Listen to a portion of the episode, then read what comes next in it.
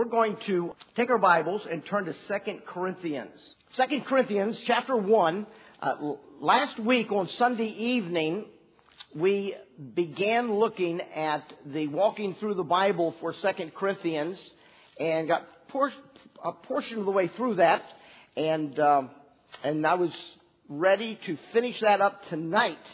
Uh, and this morning we were going to go back to the Gospel of Luke, but uh, as the weather progressed and as it became obvious that we were going to have more of a Sunday night crowd here this morning rather than a Sunday morning crowd, uh, I decided to uh, forego the uh, leap back into Luke till later, and we're going to look at Second Corinthians again and uh, and seek to understand this amazing book that God gave to us. I want to read the first several verses of chapter 1, 2 Corinthians chapter 1. The Bible says, Paul, an apostle of Jesus Christ by the will of God, and Timothy our brother, unto the churches of God, unto the church of God which is at Corinth, with all the saints that are in Achaia. Grace be to you and peace from God our Father and from the Lord Jesus Christ. Blessed be God, even the Father of our Lord Jesus Christ, the Father of mercies, and the God of all comfort, who comforteth us in all our tribulation, that we may be able to comfort them which are in any trouble by the comfort wherewith we ourselves are comforted of God. For as the sufferings of Christ abound in us, so our consolation also aboundeth by Christ. And whether we be afflicted, it is for your consolation and salvation, which is effectual in the enduring of the same sufferings which we also suffer. Or whether we be comforted, it is for your consolation and salvation and our hope of you is steadfast, knowing that as ye are partakers of the sufferings, so shall ye be also of the consolation. For we would not, brethren, have you ignorant of our trouble, which came to us in Asia, that we are pressed out of measure, above strength, insomuch that we despaired even of life. But we had the sentence of death in ourselves, that we should not trust in ourselves, but in God, which raiseth the dead, who delivered us from so great a death, and doth deliver, in whom we trust that he will yet deliver us. And here's a great verse that comes from the heart of every missionary verse number 11, ye also helping together by prayer for us, that for the gift bestowed upon us by the means of many persons, thanks may be given by many on our behalf. Some time ago, I started uh, sporadically going through the New Testament. I called it a Walk Through the New Testament to try to spend one or two messages on each book of the New Testament to be able to capture what that book was all about. God gave us every portion of His Word for a distinct purpose. And, uh, and if we know the purpose for which He gave us each portion of His Word, that helps us to know where to go in our Bibles when we need a particular thing in our lives or have a particular situation that is important in our lives. And so, uh, we started to be able to take a, a, different portion of God's Word. And last week we came to the book of Second Corinthians. Last Sunday evening I introduced this letter uh, by way of giving the backstory. What was behind, what was going on in the Christian world that precipitated the need for this letter to be sent from God to this church. And so we were in the midst of looking at that uh, and did not finish looking at that backstory. And so I want to uh, complete that backstory of the book of Second Corinthians uh, this morning, and then, Lord willing, uh, next Sunday evening, uh, or maybe even this evening, depending on the weather, uh, we're going to take the the walk through the book itself. But we're trying to understand the backstory of what was behind this this battle for the future of Christianity because the backstory in the book of Second Corinthians really does involve the battle of whether or not New Testament Christianity will will make it uh, out of the, the uh, off the blocks and into the race. Uh, God had Jesus had given the disciples instructions to take the gospel to Jerusalem, to all Judea and Samaria, and under the uttermost part of the earth. Jerusalem, Judea, and Samaria were all pro, uh, predominantly uh, Jewish areas. They're almost exclusively uh, Jewish areas. And so the gospel and the planting of churches in the New Testament era began with planting churches amongst the uh, people of Israel and Jewish people who put their faith and trust in Jesus Christ as their Messiah, experienced the new birth, and then banded together in clusters called churches, were planted uh, throughout Jerusalem, Judea, and Samaria. And when the Apostle Paul, who was unsaved at the time, brought persecution against the church in Jerusalem, the Christians scattered and went everywhere. And that was a major part of the planting of churches throughout uh, Judea and Samaria. The Bible tells us that the uh, the spread of the good news of Jesus Christ spread as far north as Antioch. Uh, that would be uh, Syrian Antioch, which was just to the north of Israel, but was still predominantly a Jewish area. The Bible says that they were preaching the gospel to the Grecians, and the Grecians were Greek speaking Jews. And so again, the gospel was still predominantly in Jewish areas, and Jewish people were getting saved. But the Great Commission said, take this gospel to Jerusalem, then to Judea and Samaria, and then to the uttermost part of the earth. This is a transcultural gospel. This is a worldwide message. This is not for any singular people group, any singular ethnic group. This is for the world. And so it was obvious that this message of the gospel was going to move outside of a Jewish environment only, and it was going to involve everybody, Jews and Gentiles, all over the world. And so that was the scope and the plan of what God was going to do. And so the gospel got to uh, to uh, Syrian Antioch, and and they were just so many people were getting saved, and the and the church was growing. So uh, the word got back to Jerusalem. Jerusalem said we need to go and be supportive of this, find out what's going on, uh, and so they sent Barnabas, who was instrumental in the work in Jerusalem. And Barnabas went up to the church in in Antioch and saw what was going on, and he was just so excited about, about the, the spread of the gospel and the work that was being done, he decided, I need somebody to assist me in leading this church. And so he knew that somebody that he had influenced right after his salvation, a man by the name of Saul, who had been persecuting the churches and putting Christians in jail and, and, and killing Christians, Bar, he got, God saved Saul and, and changed his name to Paul. And he became the great apostle Paul. Well, no one would accept him. Everyone, uh, everyone's afraid of him. Thought he was just feigning a salvation to be able to find out who was where so he could then come back and arrest them and kill them. And so no one trusted him.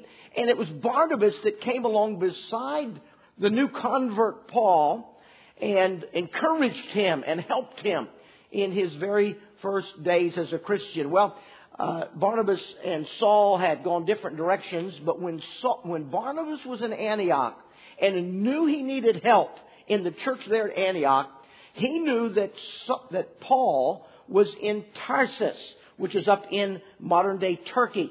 And so Barnabas sent word or went and uh, to Tarsus and and asked Paul to come and assist him in the work at the church at Antioch, which they did. And so things were going great.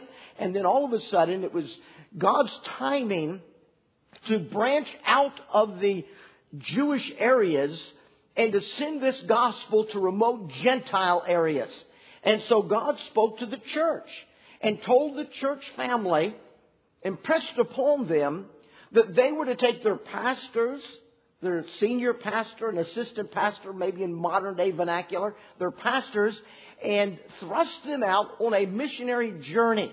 And so they laid hands on them, they prayed over them, and Barnabas and Paul went on their first missionary journey. They left the Jewish area, they sailed into the Mediterranean, they went to the island of Cyprus, evangelized, they went up into the mainland of what is today Turkey, and they planted a number of churches in Turkey. This, um, this screen that's going to come up will uh, remind us of that, that missionary journey and how the Apostle Paul, uh, Barnabas, and the Apostle Paul, who became, wasn't the Apostle Paul, I guess, at that time, but uh, these guys that went from, from Antioch, Syrian Antioch, and across uh, Cyprus, and then up, and they planted churches. They went to Perga, Antioch, that's the, the Pisidian Antioch, Iconium, Lystra, and Derbe, and then they backtracked and went back home.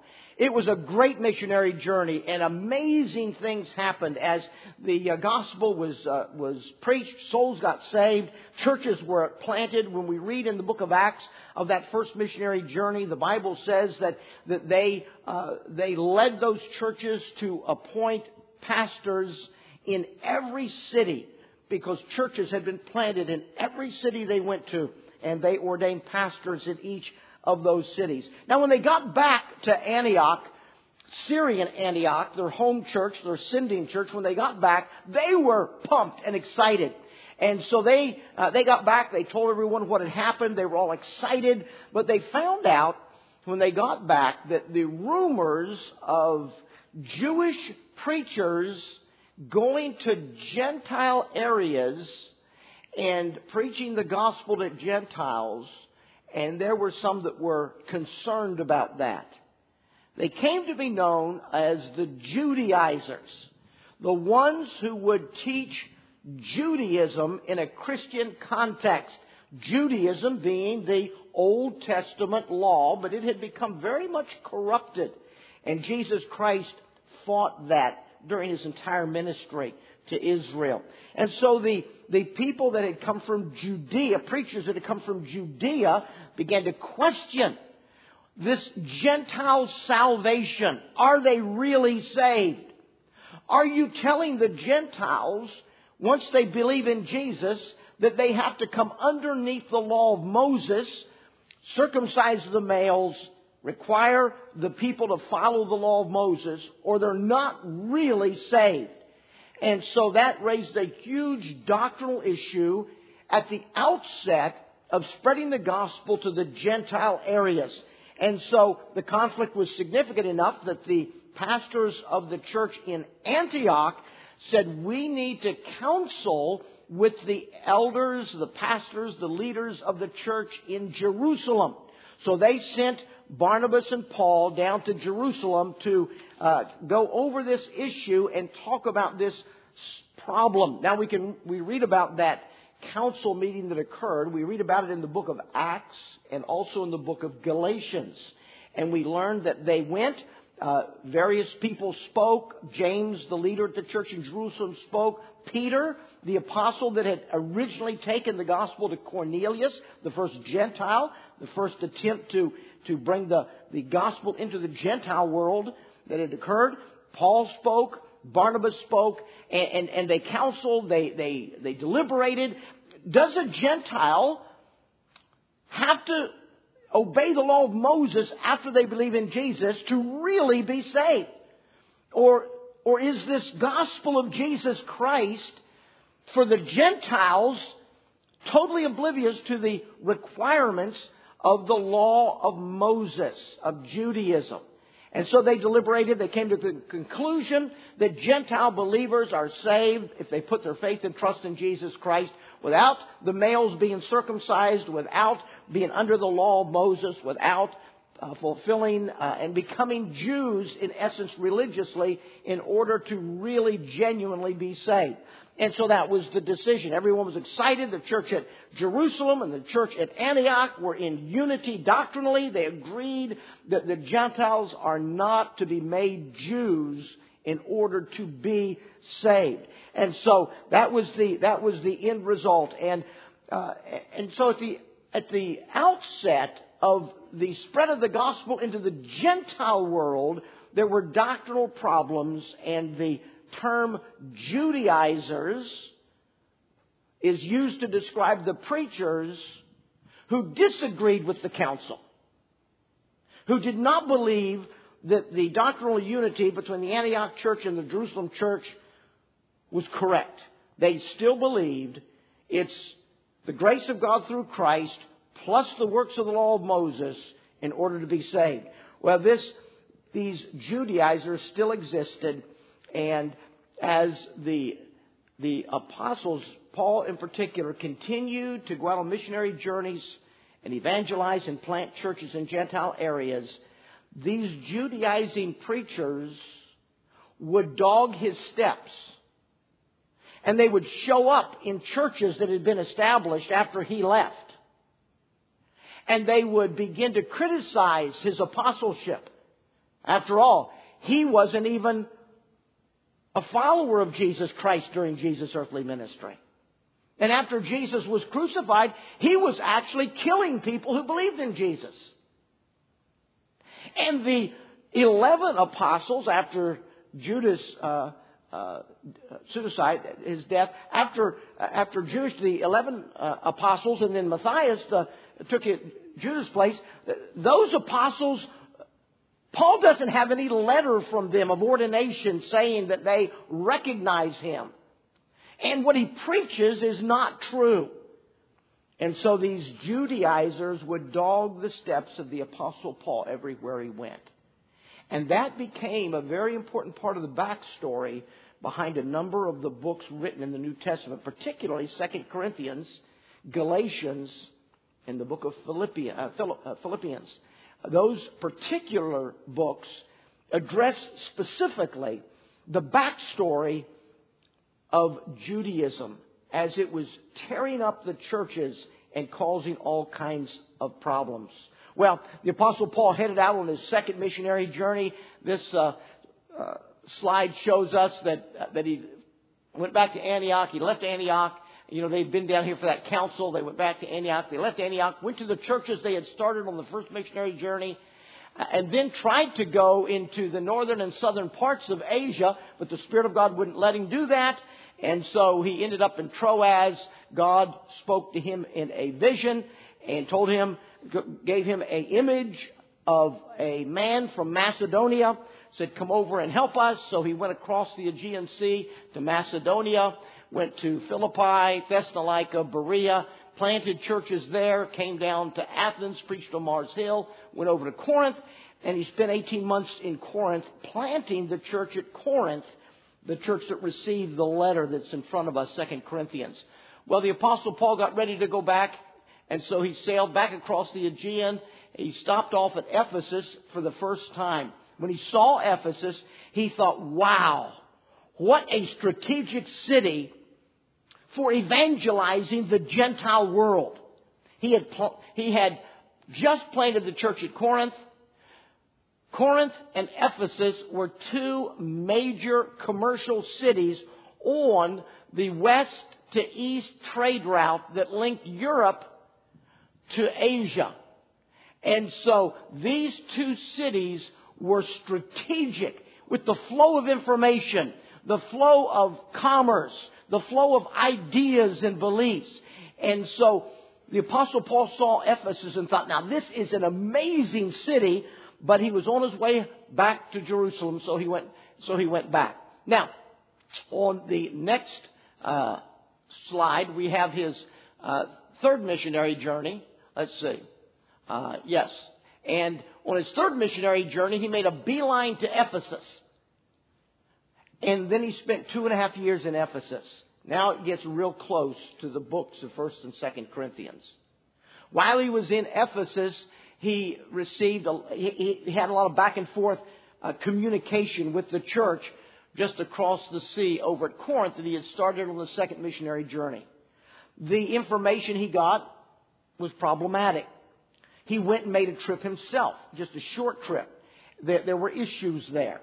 Uh, the, a delegation came to him and brought him a list of questions. And so while he was in Ephesus, he wrote First Corinthians and sent it back to Corinth and told them he was going to come to see them. As a matter of fact, if you look on the next slide, the uh, where did Paul want to go? If you look in chapter 1, verses 15 to 16 of 2 Corinthians, 2 Corinthians 1, 15 and 16, he said, This is the confidence I was minded to come to you before. After he wrote the book of 1 Corinthians, because of the back and forth, he said, I need to go see them. And I was minded to come to you before that ye might have a second benefit, a second time with him, and to pass by you into Macedonia. So he said, I was minded to leave Ephesus and come and see you, and then I'll go to Macedonia, and then I'll come back to you again out of Macedonia, and of you to be brought on my way toward Judea. So his plan was to leave Ephesus, go see them, go see the churches up here he'd planted, come back and see them a third time, and then go back to Asia. That was his plan. He didn't do that. The problems continued to grow and problems began to develop in Ephesus where he was ministering. And the, the uh, problems that began to grow in Ephesus escalated to the point where he was driven out of Ephesus. We read it in Acts chapter 19 and 20. He was driven out by an angry mob. And he had to flee for his life to get out of Ephesus. And so instead of going over to Corinth, he fled from Ephesus and he went up to Troas, as the map shows. He went up to Troas and across to Macedonia before he went to Corinth, which was a change of plans. And they were expecting him to do what he thought he was going to do, that he told them he was going to do. And so when the Judaizers, they came in, they said, you know, you can't even believe this Paul. He tells you he's coming, then he doesn't come. He's a liar. You can't even trust him. It was all a part of the the Judaizers trying to discredit the Apostle Paul. And so the, uh, the, uh, the transition from Ephesus up to Macedonia was brutal on the Apostle Paul. Run out of Ephesus, worried about Corinth.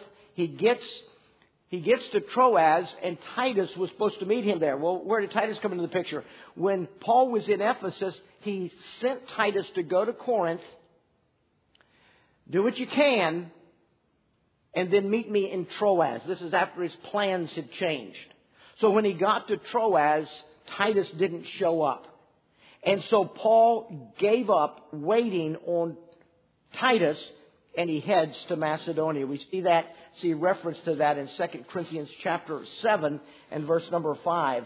The Bible says, when we were coming to Macedonia, our flesh had no rest, but we were troubled on every side with outward fightings, with inward fears. Nevertheless, God that cometh, comforteth us that are cast down, comforteth us by the coming of Titus. So he left Troas, gave up waiting on Titus, went over into Macedonia. Titus finally showed up, and Paul was encouraged by the word that Titus brought. And that led to the writing of Second Corinthians. Paul wrote Second Corinthians from Macedonia. Believed he wrote it from the city and the church at Philippi. And he wrote Second Corinthians to tell them, Titus got here, brought me a good report.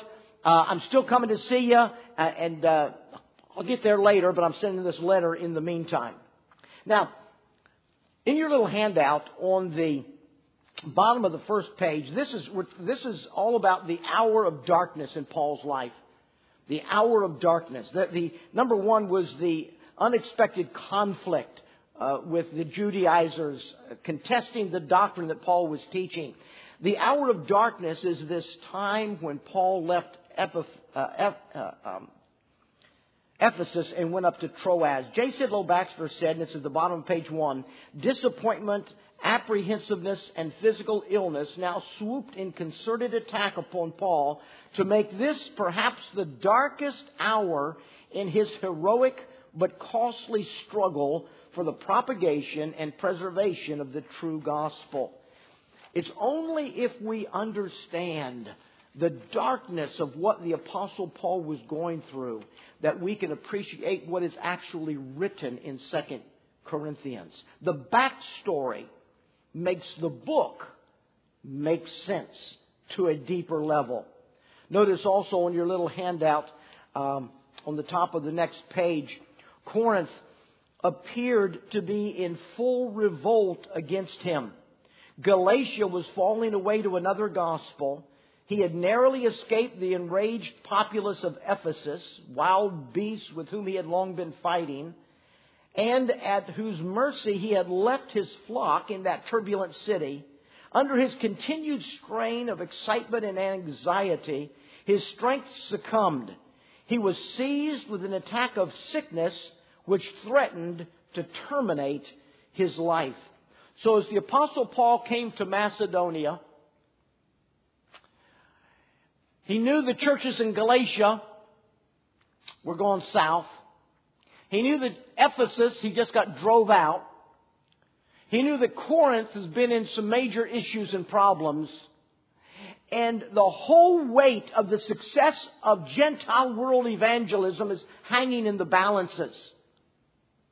Will Gentile world evangelism fail and die? The apostle Paul expects to die. He doesn't think he's going to live. And all of the works that he had started in the Gentile world are gone south. They're failing. The fear, the anxiety, the worry, the emotion took its toll on him. And physically, well, he said in 1 Corinthians chapter 15, when he wrote the first letter from Ephesus before he got driven out, he wrote to them in 1 Corinthians 15 verse 31 and 32, he said, I die daily. Now, some have taken that out of its context and made that a, a part of, you know, being saved. We're crucified with Christ. Nevertheless, I live yet. Uh, Christ liveth in me. He was talking about physical death. He talked about, he said, I have fought with the wild beasts of Ephesus. He, every day he expected to die physically. He was at the bottom of his, of his game. This was the darkest hour of his life. And his entire life mission and work is teetering on failure. When he wrote Second Corinthians, he began to explain it. So look with me at chapter 1 and verse number 8. 2 Corinthians 1 verse 8. We read it a moment ago. Let's read it again. He wrote to them. Now remember, this is 2 Corinthians, so he wrote 1 Corinthians from Ephesus, expecting to come and see them immediately. Then things started going south in Ephesus, and he got ran out of town, so he went up to Macedonia, and there, Tro- there uh, uh, Titus came uh, and uh, brought him a report, and so he then he wrote the Second Corinthians, explaining to them what he's going through right now. He said, For we would not, brethren, have you ignorant of our trouble, which came to us in Asia, that we were pressed out of measure, above strength, insomuch that we despaired even of life, but we had the sentence of death in ourselves. I thought I was going to die. This is it. It's over. When he was trying to escape from Ephesus. We had the sentence of death on ourselves that we should not trust in ourselves, but in God, which raiseth the dead, who delivered us. So he's writing this from Macedonia, so obviously he knows he didn't die in Ephesus. He is explaining to them the state of his heart, what he had gone through in Ephesus, how he thought he was going to die in Ephesus, how he thought it was all going to, going to be washed up in Ephesus. And when he got to Macedonia and met with Titus, he was encouraged, and he said, We had the sentence of death that we should not trust in ourselves, but in God, who delivered, verse 10, who delivered us from so great a death and doth deliver, in whom we trust that he will yet deliver us. He, got to, he, he, was over the hump, and he, and, he, and he knew he didn't die, that God had delivered him, and he trusted that God was going to continue to deliver him. Flip over to chapter 4 and verse number 7. We're trying to, to capture the darkest hour of Paul's life and what he was going through.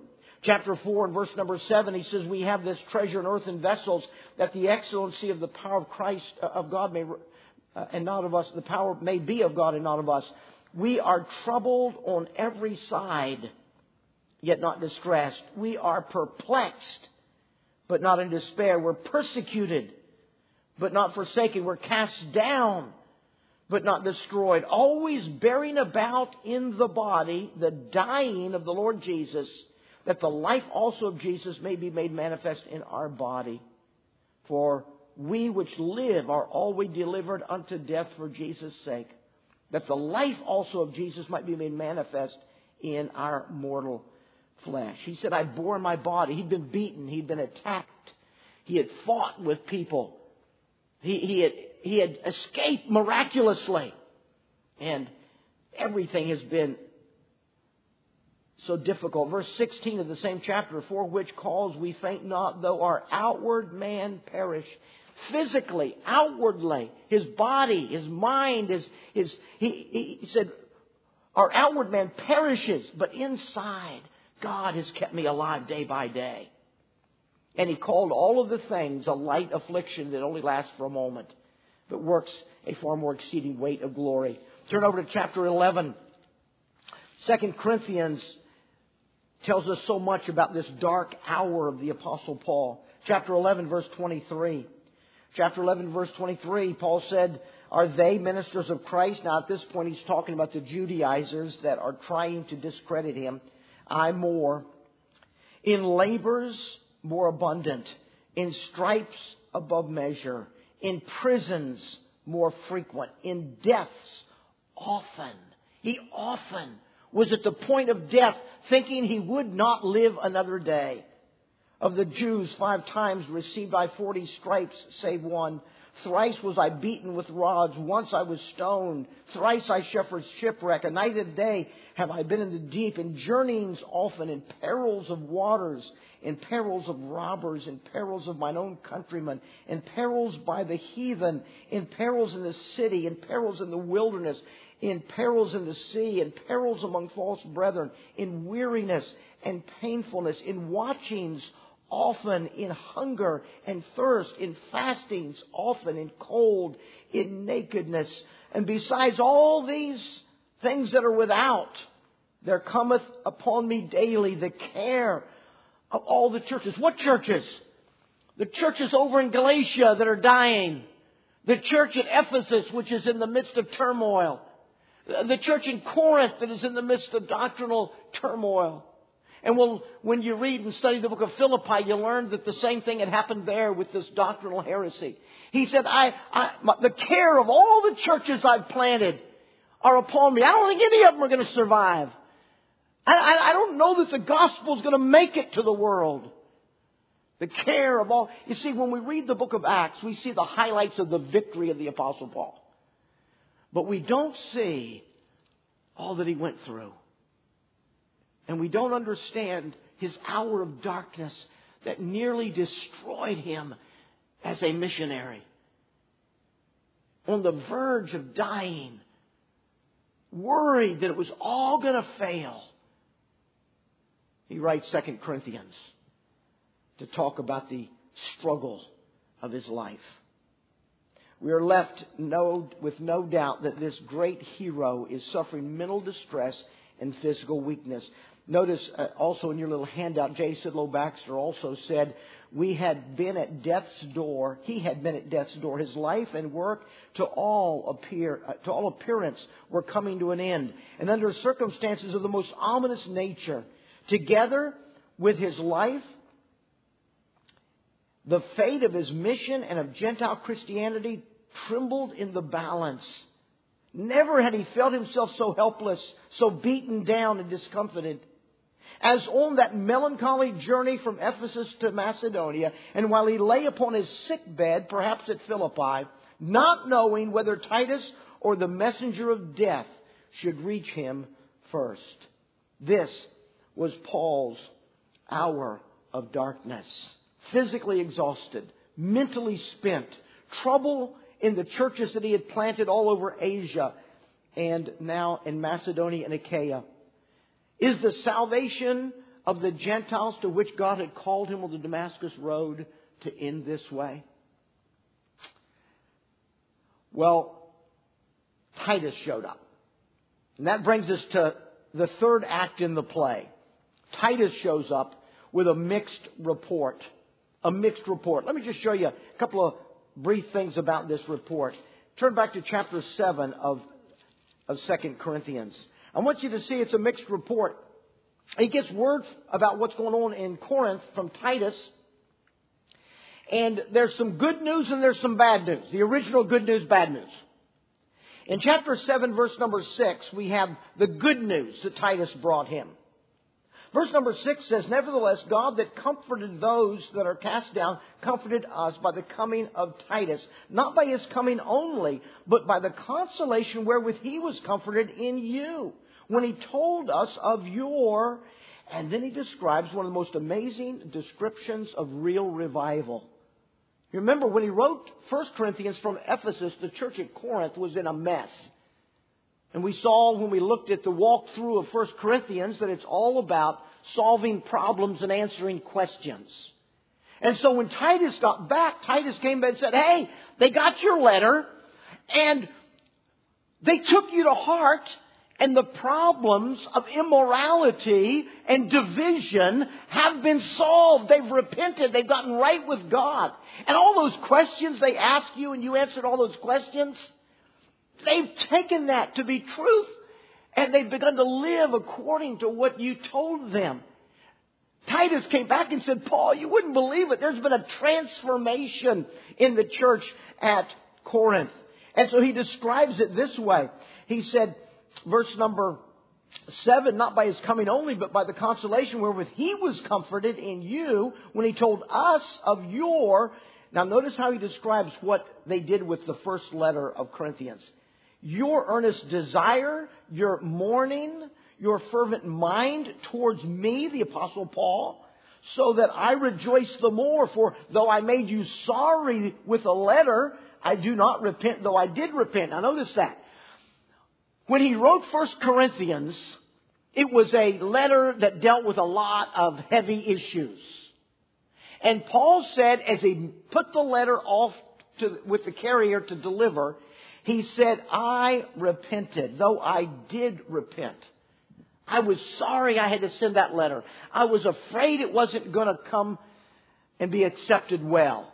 I even began to wonder, should I really written it? Should I really said what I said? Have you ever tried to help somebody and you've told them something, then you second guess yourself and you wonder, should I really have said that? Are they going to take it right? Are they going to understand my heart? I will, I wish I wouldn't have said, I wish I wouldn't have wrote that letter. I wish I wouldn't have told him. I just, I repent. Then you find out that the person took your counsel, changed their life, and they love you for it. And then you were saying, Man, I'm glad I sent the letter.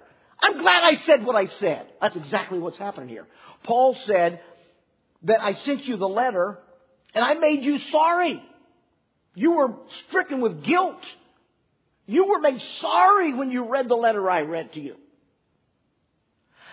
I don't repent for sending it, though I've got to admit I did repent back before I knew how well it turned out. For I perceive that the same epistle hath made you sorry, though now but for a season. Now I rejoice that ye were made sorry. I, rejoice not that you were made sorry, but that you sorrowed to repentance. You see, this is the power of giving people honest truth that makes them guilty.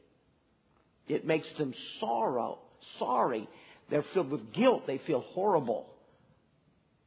But only for a season because that sorrow led them to repentance.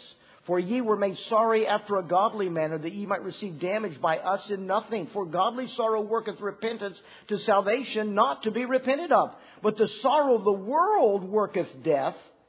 For behold, this self same thing that ye sorrowed after a godly sort. What carefulness it wrought in you. Yea, what clearings of yourselves. Yea, what indignation. Yea, what fear. Yea, what vehement desire. Yea, what zeal. Yea, what revenge. In all things ye have approved yourselves to be clear in this matter.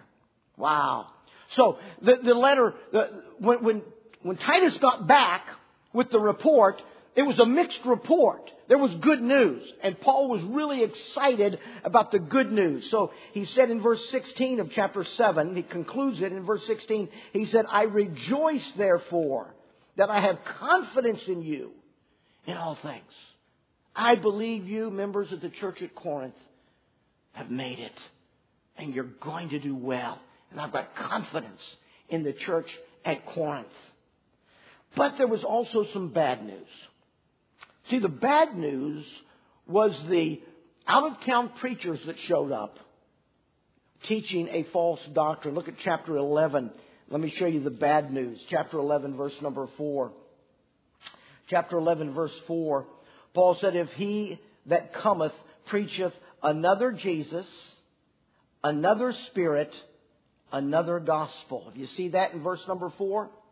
See, these are the Judaizers, the preachers from Judea coming, dogging Paul's steps, troubling the churches, coming and saying that this Apostle Paul, you can't believe him. He lied to you. He didn't come when he said he was going to come. He doesn't have any letters from the apostles back in Jerusalem. He's not even teaching you the truth. He's teaching you half a truth. You've, you've not only got to believe in Jesus, but you also got to keep the law of Moses.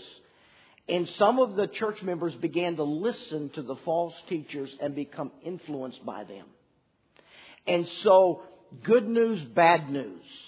Second Corinthians was written to praise them for the good news and to caution them about the bad news. The bad news was false doctrine. False doctrine about another Jesus, another spirit, and another gospel. Now, interestingly, the uh, language in which God breathed the New Testament was Greek, and the Greek had two different words for another. One of them means another of the same kind, and the other word means another of a different kind. There are two different words. One is spelled A-L-L-O-S, and the other is spelled H-E-T-E-R-O-S.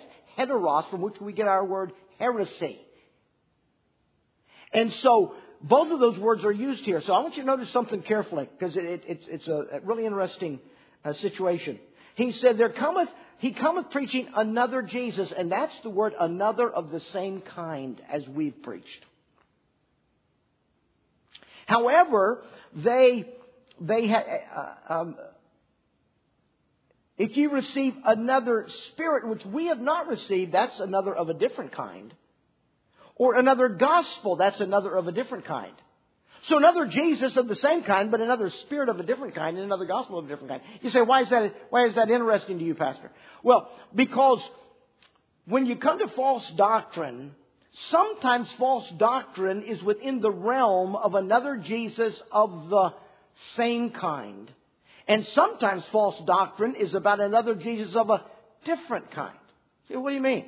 Well, when, when someone teaches, like take the Roman Catholic Church, for instance, that teaches that, that there's all of these avenues of the grace of God, begins with infant baptism that uh, removes your original sin and makes you a member of God's family, and now you are, you are in the family of God, you go to heaven because you were baptized as a baby. And, and then all these, you gotta go to the priest and make your confessions, and, and, you, and when you die, you've gotta have a priest say last rites over you. You got all these means whereby grace is conveyed to you. Now that's, none of that is taught in the Bible. That's all false doctrine, but it's all about the same Jesus I believe. He's, they preach another Jesus of the same kind. Another because what they teach about Jesus is different. However, when you get into an organization like the Mormon Church, they don't believe and teach Jesus Christ as the same Jesus Christ that you believe in. Two Christmases ago, the Mormon church here in town uh, were having a, a ecumenical uh, service for, and they were inviting churches all over the area to come and bring their choir, bring their special music. We're going to have a, a Christmas song service and an ecumenical time just uh, exalting Jesus Christ. And, and we were invited, and, and, and I, I politely declined. And um, we were invited again, and I politely declined. And, and, and the, the pastor contacted me. And the pastor said, look, says, we just want to all together in the community join together and exalt Jesus. Not teach Mormon doctrine, this doctrine, that doctrine. We just want to exalt Jesus. We all worship the same Jesus. I said, you know, that's really not true you don't worship or teach about or exalt the Jesus that I believe in. Your Jesus is Lucifer's brother. Your Jesus was biologically born. He began his existence. He's not eternal. He began his existence when, when your God conceived and bore a child and, and two children, Lucifer and Jesus. And, and, and, and you believe that I can become a God just like Jesus. And no, the Jesus that you imagine and you worship is not another Jesus of the same kind as I worship. He's another Jesus of a different kind. He is a non eternal being who's Lucifer's brother. And that's not the Jesus I worship. You see, you, there is false doctrine amongst those who have the same Jesus, but they have a little different twist. And then there's doctrinal heresy about someone they invent and they put the name Jesus on it, but it's not the same person as the person we read about in the Bible. Well, the Judaizers were teaching about the same Jesus. They were from Jerusalem. They were there perhaps when he was crucified. They knew all about Jesus, and they portrayed the same Jesus that Paul preached, but they put a different doctrinal addition to the gospel. It was a gospel of a different kind. It was not the same gospel. It was a gospel of a different kind. And it conveyed a spirit of a different kind. This is bad news. These Judaizing preachers was a satanic ploy to destroy world evangelism. Let me close with the act number four. Act number four is a battle for truth. This battle over Judaism, which is the backstory for the book of Second Corinthians and Philippians and Galatians. This backstory is the story of the fight to preserve and protect the gospel of the grace of God against a corrupted gospel that is a mixture of God's grace plus man's works in order to attain salvation or maintain salvation. This battle for truth saturates the New Testament. Jesus exposed this when he dealt with the Judaizers, the, the, the, people in Jerusalem who led in the temple. He fought this constantly in his interactions with them. Luke recorded it happening in the book of Acts by showing us the controversy in Antioch and the council in Jerusalem. The apostle Paul dismantled it in the book of Galatians and Philippians and in Corinth. And by the way, if you'll notice the geography of that, Galatians, where's Galatia? Galatia, the churches in Galatia, Philippi, that's Macedonia, and Corinth, that's Achaia. The three major areas where Paul started churches, in each of those areas, Paul dismantled Judaism when he wrote those churches letters, which tells me something. That is that doctrine must always be fought for. To keep false doctrine out and to maintain pure doctrine. And if the the evangelization of the world is going to be effective and successful, it will be done because Christians were able to preserve the truth of the gospel in their generation and pass it to the next generation. So Paul, his heart is struggling with the situation in Corinth. His dream of a world class church on the edge of Europe, a city rich in commerce, and in the shadows of the intellectual giant of Athens, Ephesus and Corinth, oh, the possibilities were world evangelism, but his dream is crumbling. The Corinthian church is divided and immoral, and he was just driven out of Ephesus. And finally, a ray of light from Titus. Good news and bad news. And so the apostle Paul writes Second Corinthians to praise the good news and to challenge the members of the church to not listen to those Johnny come lately preachers that have come in with false doctrine into the church. It reminds me of Jude verse 3, where the Bible says, Beloved, it was needful for me to write unto you and exhort you that you should earnestly contend for the faith which was once delivered unto the saints. That battle is a battle that has been waged for 2,000 years. We wage it today. Guarding the doctrine of the grace of God from the heretical teachings of adding man's work into the grace of God. And we pick up the torch that the Apostle Paul laid down. And we contend for the faith. We get into a contest. We, we get into the battle. We fight for the faith that was once delivered unto the saints. In order to have an authentic gospel for the next generation to preach all over the world as they continue to fulfill the Great Commission. Well, that's the backstory. Now read 2 Corinthians. You'll read it like you've never read it before. You'll see things you never saw before. Because the backstory makes all the difference in understanding each portion of the Word of God. Lord willing, I'll spend one additional message just stepping through the flow of 2 Corinthians now that we know the backstory.